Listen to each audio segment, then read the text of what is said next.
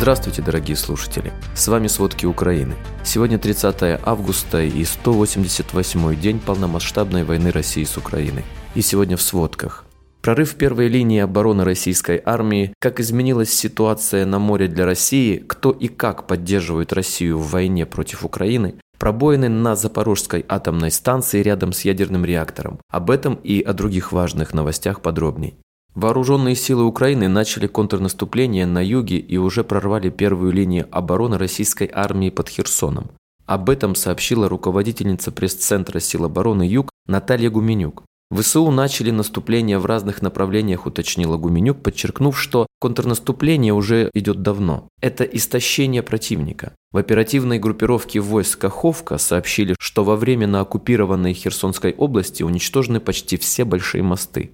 Российская армия оказалась отрезанной от поставок оружия и личного состава с территории Крыма. Для Украины это шанс вернуть свои территории. Глава Береславской районной военной администрации Владимир Литвинов заявил, что в Херсонской области ВСУ попали в Береславский машиностроительный завод, на территории которого российские войска обустроили свою военную базу.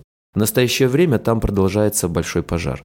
В то же время назначенный Россией так называемый глава аннексированного Крыма Сергей Аксенов в своем телеграм-канале сообщил, что новость о контрнаступлении ВСУ на юге Украины – очередной фейк украинской пропаганды.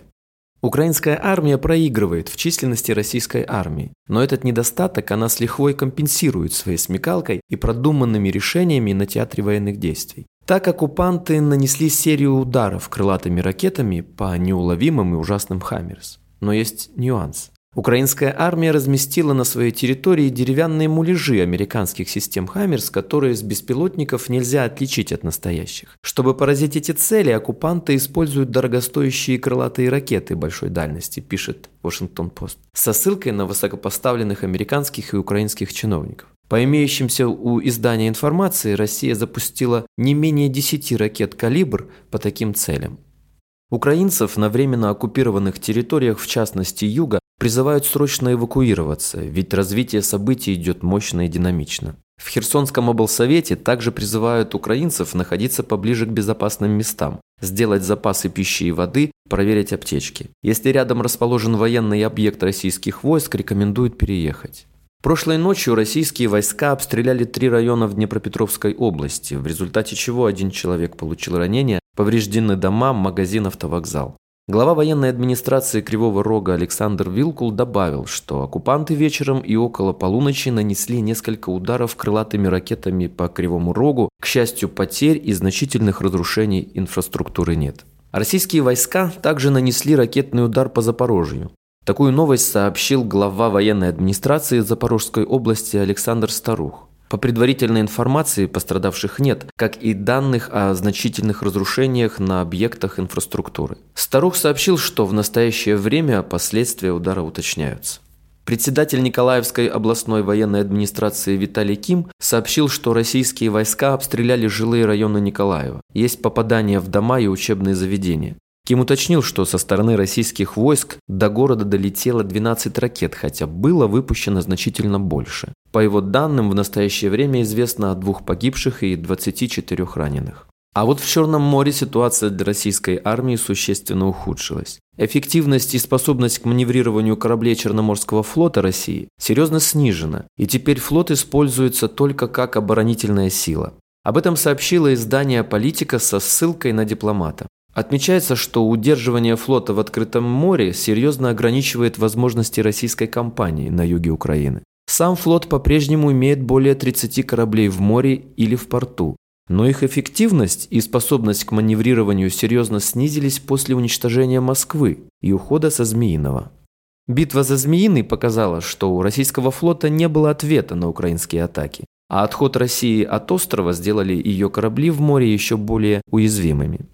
Иран передал России первую партию ударных беспилотников, которые армия России будет использовать в войне с Украиной. Об этом со ссылкой на близкие к спецслужбам источники сообщает Вашингтон-Пост. По данным издания, БПЛА «Мохаджер» и «Шахед» отправили в Россию еще девятнадцатого августа.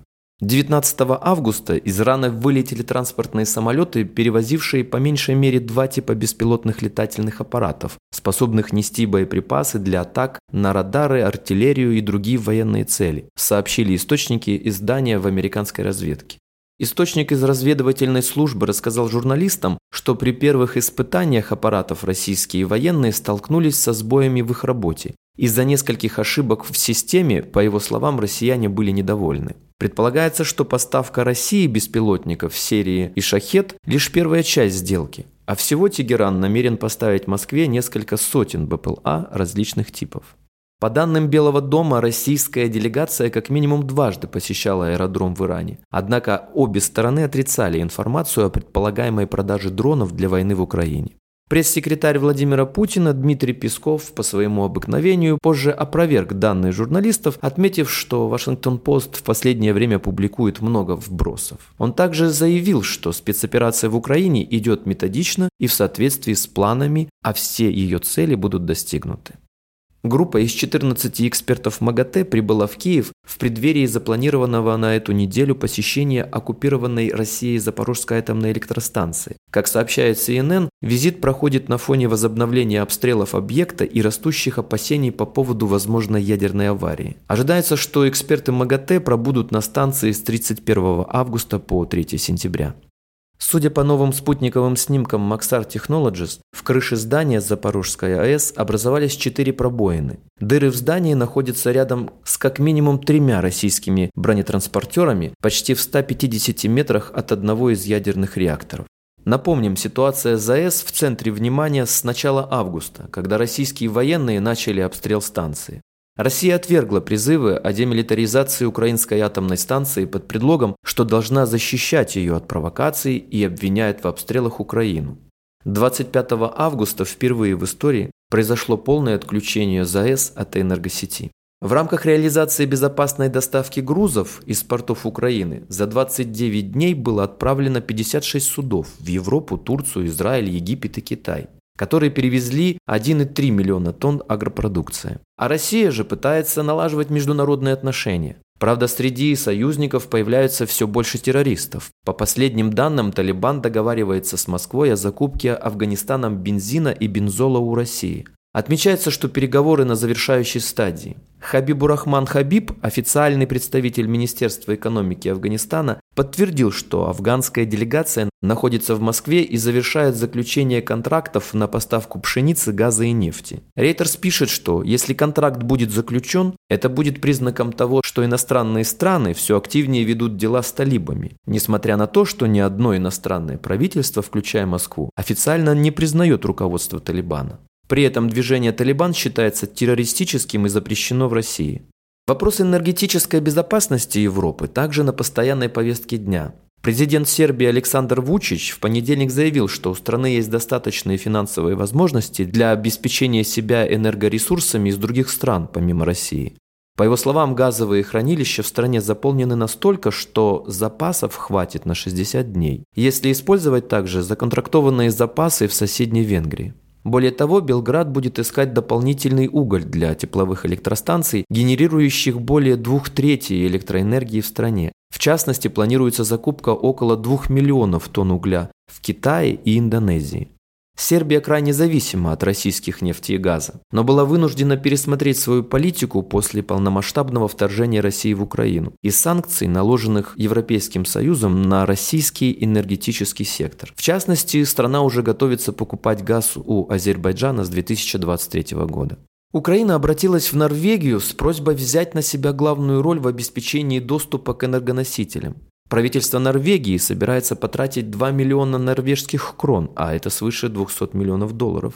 Об этом сообщила пресс-служба норвежского правительства. Во время визита в Киев в июле Стере объявил, что Норвегия увеличит свою поддержку Украине до десяти миллиардов норвежских крон в две тысячи двадцать втором и две тысячи двадцать третьем годах. Спасибо, это были все основные новости о войне России с Украиной к середине тридцатого августа. Помните, правда существует, а мы стараемся сделать ее доступной.